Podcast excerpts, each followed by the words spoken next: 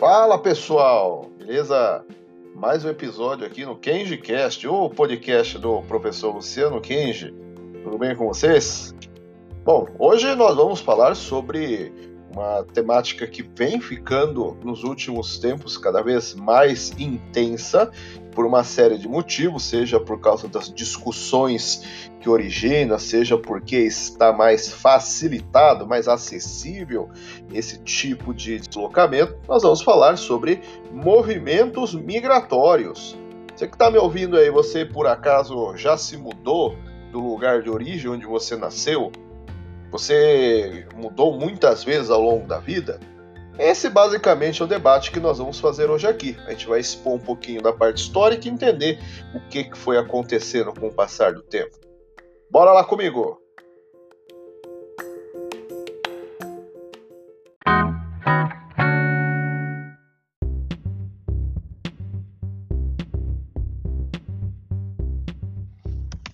Para começar, vamos falar sobre o que motiva o migrante a sair do lugar de origem dele e por que, que ele escolheu aquele outro lugar para ele se alocar. Para isso, a gente vai dar os nomes de fatores de repulsa e fatores de atração.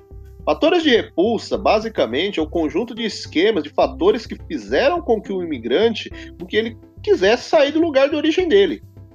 No geral, são fatores diversos, mas vamos elencar alguns aqui de uma forma resumida, como algo mais simplificado tipo.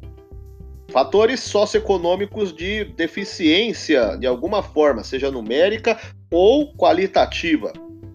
Pessoa migra porque ela não tem emprego, um local que tem desemprego, porque o salário é ruim, ele acha que o sistema educacional não é legal, porque há falta de segurança, porque as condições básicas de vivência não são favoráveis. Tem fatores como guerras, em fatores como perseguição política, religiosa. Então, esses são os fatores de repulsa, de novo, que insatisfez a pessoa e originou a sua eventual saída.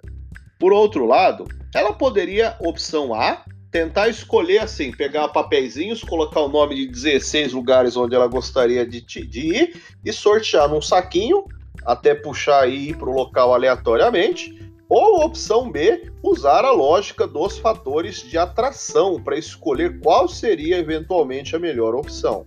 Os fatores de atração, primeiro vamos partir da ideia de que, para a gente não ficar repetindo exatamente a mesma coisa que a gente falou nos fatores de repulsa, só que na sua forma inversa, vamos entender que os fatores de atração, eles são, além desta né, condição avessa a, a repulsa, ou seja, condições estruturais, econômicos, sociais melhores, também podemos citar outros pequenos fatores, pequenos, mas que vão ser fundamentais. Primeiro, há uma necessidade por uma proximidade, proximidade de base cultural, de conhecimento do local. Porque, por exemplo, talvez você vai pensar assim: ah, o lugar aonde na minha cabeça eu posso mudar, eu posso viver para mudar de vida, para eu sair do lodo, sair da merda, não pode falar merda, sair da, daquela situação ruim, tal. Ah, eu vou para os Estados Unidos. Ah, eu vou para Europa. Você vai pensar em países de padrão de primeiro mundo, de novo, com destaque para os Estados Unidos, porque é meio que a imagem que a gente tem. Porém, se você, por curiosidade, olhar o Índice de Desenvolvimento Humano, vulgo IDH, e olhar os primeiros colocados, você vai encontrar um país lá chamado Noruega, que eu acredito que para muitos nunca veio à cabeça a ideia de, ah, eu vou na Noruega morar. Eu quero mudar de vida e ficar na Noruega. Isso porque a gente vai pensar naquilo que é, culturalmente é mais próximo da gente. A gente, por exemplo, é bombardeado por filmes, literatura, é, eventos é, do cotidiano em geral, que nos faz remeter à ideia de que os Estados Unidos é uma grande, ótima opção para mudar de vida, que é um lugar desenvolvido tal. Mas, na verdade, o que a gente tem que imaginar aqui é, é que essa lógica do fator cultural ele pesa bastante, porque, por exemplo, se você quiser ir para a Noruega, primeira coisa que vai travar o idioma. Ah, eu não conheço norueguês. Ah, eu não conheço nada da cultura de lá. Ah, eu não conheço referências. Então, o fator cultural é bastante importante. Tanto é que muitos é, que migram, que são de nacionalidades distintas, vão atrás, por exemplo, onde você já sabe que tem alguma colônia de imigração instalada no local, como por exemplo é, japoneses aqui no Brasil, brasileiros que vão ao Japão. Quer dizer, essa ideia de ter o fluxo naquele local onde já há uma, algum tipo de enraizamento cultural. Dois, há uma proximidade também de aspecto geográfico, porque há muitas vezes situações onde a pessoa ela não tem muita opção, ela não tem muita verba, não tem muitas condições para tentar buscar é, uma, uma, uma, referência local que talvez fosse até melhor, fosse preferencial, mas não tem como, é, em situações financeiras e às vezes até drásticas de guerra, ter escolhas. Muitas vezes a pessoa ela vai migrar para lugares pacíficos, né, que estejam em estados de pacificidade, mas que estejam mais próximos. A gente pode usar como referência de novo, pensando aqui no Brasil. Imagine quantas é, pessoas de comunidade imigrante que nós temos aqui de tipo de etnia boliviana, agora venezuelanos, que é uma temática que nós vamos abordar mais à frente. Quer dizer, se a gente fosse pensar, o Brasil não é uma, vamos chamar assim, de base de solução de vida para as pessoas, porque a gente sabe dos diversos problemas que o Brasil tem. Mas para essas pessoas, comparando a situação que elas viviam nos seus países de origem e o que elas vão vivenciar no Brasil, elas vão preferir, vão optar, falar, não, vamos para o Brasil mesmo, o Brasil é legal, vamos lá. Apesar de que talvez alguém possa pensar, pô, mas por que você não foi para os Estados Unidos? Ah, porque o Brasil era mais perto, era mais fácil, era mais acessível. E vamos inserir mais um terceiro e último aspecto, que é a questão da desburocratização de regra imigratória. Parece um detalhe pequeno, mas vai bater toda vez de frente com os seus desejos de imigrar a questão de como o país receptor enxerga a questão imigratória há uma série de leis burocráticas, né, de é, imposições legislativas que podem limitar ou até proibir a entrada de imigrantes nesses respectivos países. Talvez alguém aqui que está me ouvindo já fez, conhece alguém que fez ou já ouviu falar, por exemplo, que para você conseguir ir para os Estados Unidos como turista, apenas como turista, é um grau de burocracia, de exigências grande. Imagina para você virar imigrante, morador do país. Então, de novo, outro fator que explica, né, um fator de atração, seriam lugares aonde esse regramento burocrático ele vai ser mais facilitado, né, mais é, favorável a você conseguir se instalar no país. Vamos deixar claro que não é que você precise de todos os fatores ou que haja um que seja mais relevante que o outro, porque aí é muito pessoal para cada caso. Mas, de novo, a gente tem então, para explicar os movimentos migratórios, dois agrupamentos, né? fatores de repulsa, que fazem a pessoa sair do lugar de origem, os fatores de atração, para escolher para onde ela vai.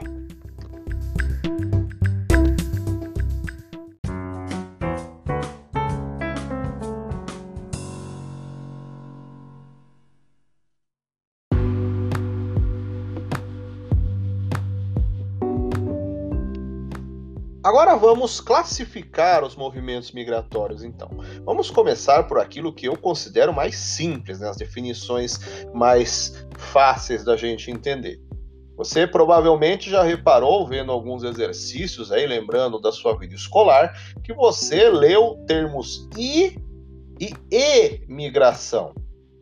A ideia dessa troca da vogal inicial, imigração, com o sentido de entrada e emigração de saída, habitualmente a gente associa a fluxos migratórios de escala internacional.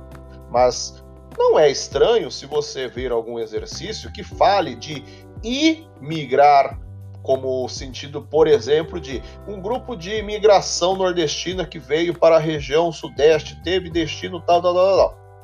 Ou seja, você vai falar nordestino, mas nordestino não é no Brasil também. É que nesse caso a frase está no sentido de entrada. Então por isso vamos entender que imigração é a entrada de pessoas que não são nativas.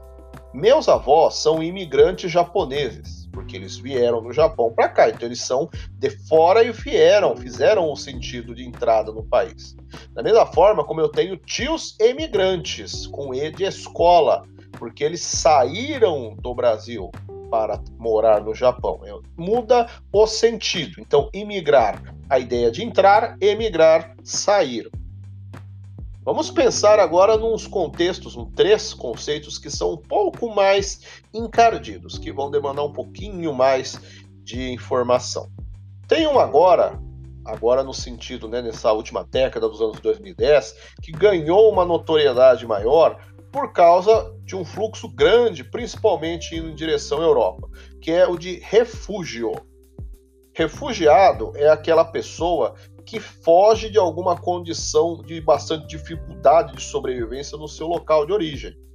Nós temos, por exemplo, né, os refugiados sírios, né, que estavam em um contexto de guerra civil bastante severo, fugindo de lá e tentando abrigo dentro da Europa.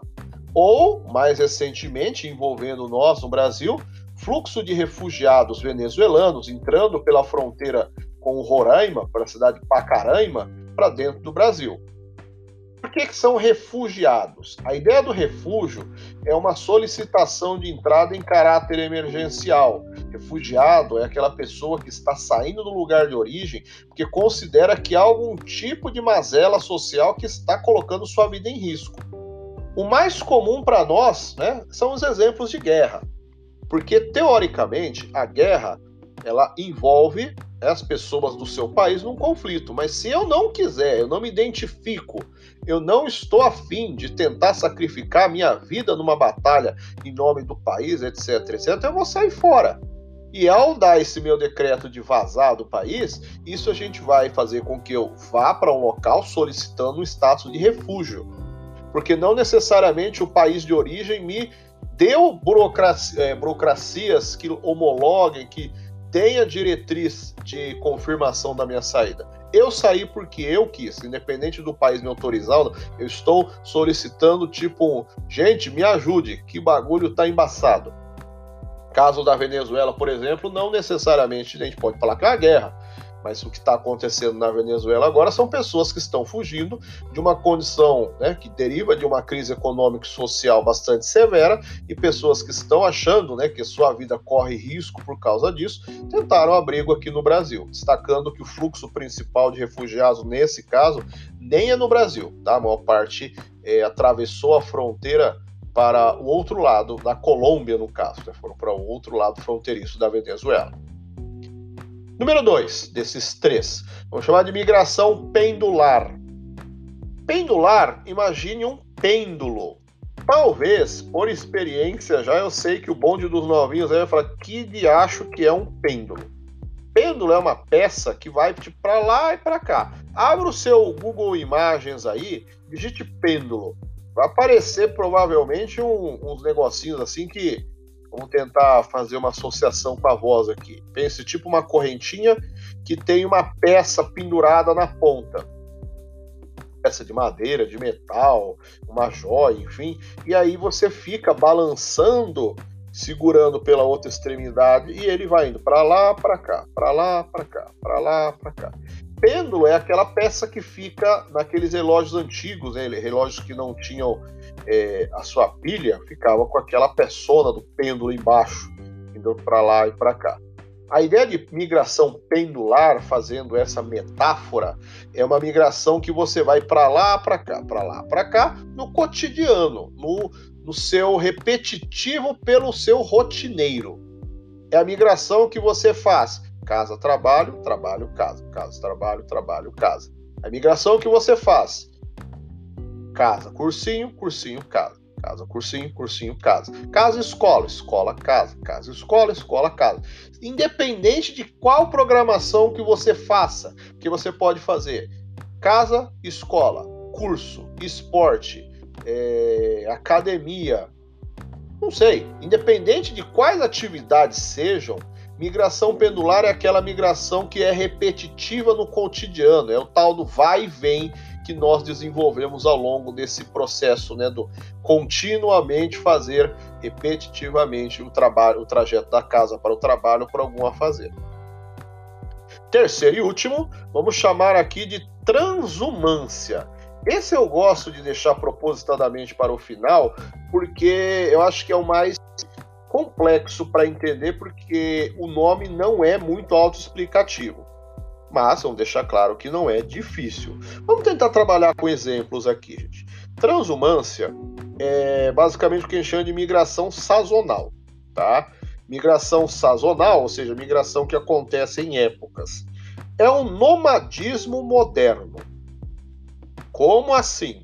Vamos lembrar de nomadismo? Vamos pensar lá na aula de história, quando o homem ele era nômade, tornou-se sedentário depois da sua transição, né, para fixação no local com o desenvolvimento de agricultura. Beleza? ele se tornou né, sedentário, não porque ele começou a ficar só parado coçando o saco embaixo da árvore, está sedentário porque ele não está é, se deslocando constantemente, já que com a agricultura ele desenvolveu o mecanismo de gerar alimento. Do mesmo jeito, vamos entender que esse nomadismo que eu estou falando, quer dizer, houve agora a retomada, né, com essa ideia de transumância, um nomadismo moderno originado, então, explicando por causa de algum tipo específico de emprego entendi nada! Primeiro, vamos né, esclarecer então dando exemplos para ver se fica mais objetivo.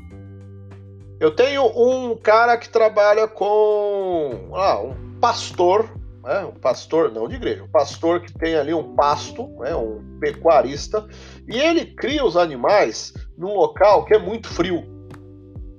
Ele cria os animais ali naquele rebanho X tal, só que é o melhor lugar para ele criar os animais por, uma questão, por exemplo, do relevo do local. No inverno, o frio é tão intenso que se ele deixar os animais ali, eles morrem. Então o que, que ele faz?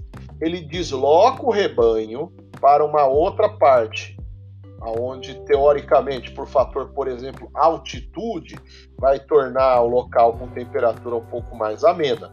Só que eu entender que ele tem, de novo, preferência para ele criar o animal era naquele local que a temperatura é mais baixa. Só que se ele deixar o animal lá no período é, do inverno, por ser mais alto, por exemplo, os animais vão morrer de frio. Então, o que, que ele faz? Ele tem uma casa, uma área de moradia para a maior parte do tempo da criação, e no inverno, quando o frio começa a ficar rigoroso, ele tem uma outra casa que fica na parte mais baixa do relevo, onde a temperatura é mais amena. Ele mudou. Ele fez, né, ele tem casas diferentes, ele migra de acordo com a época por uma condição de trabalho. Outro exemplo, profissional rural.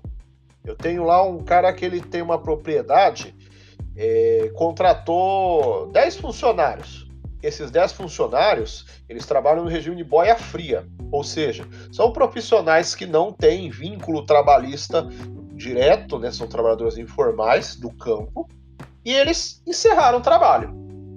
Acabou a colheita. Esses trabalhadores, né, que agora estão sem emprego, o pregador falou: Ó, oh, eu tenho um amigo ali que ele tá precisando de gente, vocês querem ir lá? Eu faço contato tal. Só que ele mora 260 quilômetros daqui. Esses boias frias, ao aceitarem o trabalho, é óbvio, né, pela questão da facilidade, praticidade, que não dá para você ficar fazendo o trajeto toda vez de 260 quilômetros de ida e volta. Então eles pegam as poucas coisas que eles têm e vão mudar para a cidade onde está tendo esse trabalho agora. E da mesma forma, quando o trabalho temporário lá acabar, a partir do momento que surge o convite para trabalhar em outro lugar, eles vão pegar as coisas e vão migrar para esse local. Isso é transumância. Então, de novo, entendendo o conceito, transumância é o nome dado para o movimento migratório de é, deslocamento sazonal. Sazonal quer dizer que em épocas, que é algo que não é, é constante essa periodicidade vai variar de acordo com a condição de cada tipo de trabalho. Artista circense, é, como o circo ele tem um trânsito né, de é, deslocamento para fazer a, sua apresentação de espetáculos muito grande, forma também migração de transumância, porque os artistas do circo é, muitas vezes vão morar com o próprio circo. Né? Quem tiver a oportunidade de é, sair, né, circos de padrão financeiro maior, o cara vai sair do circo para dormir, mas vai dormir numa, numa área de hotelaria, numa casa alugada. Isso também indicaria transumância.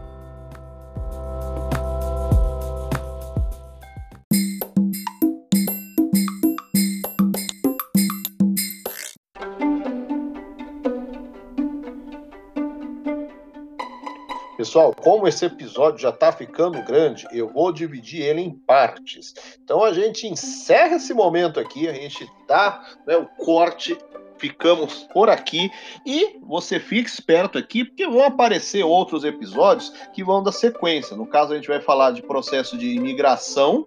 Né, para o Brasil, de entrada de estrangeiros aqui no Brasil e da saída e também dos movimentos internos. Beleza? Então vamos dividir em três partes. Eu me despeço aqui. Espero vocês no nosso próximo KenjiCast, no próximo episódio, deixando aqui o meu convite para você também que, né, caso esteja conhecendo o canal agora aqui, é, para você me acompanhar nas outras redes sociais onde eu desenvolvo trabalhos envolvendo geografia também. O meu canal no YouTube, o Cinegel, onde eu vou falar de filmes, indicando filmes para você assistir e poder ter algum tipo de aprendizado geográfico, e o meu Instagram, o Prof. Luciano Kenji, Prof. com F mudo, tudo junto. Beleza? Gente, te espero no nosso próximo episódio. Até mais! Tchau!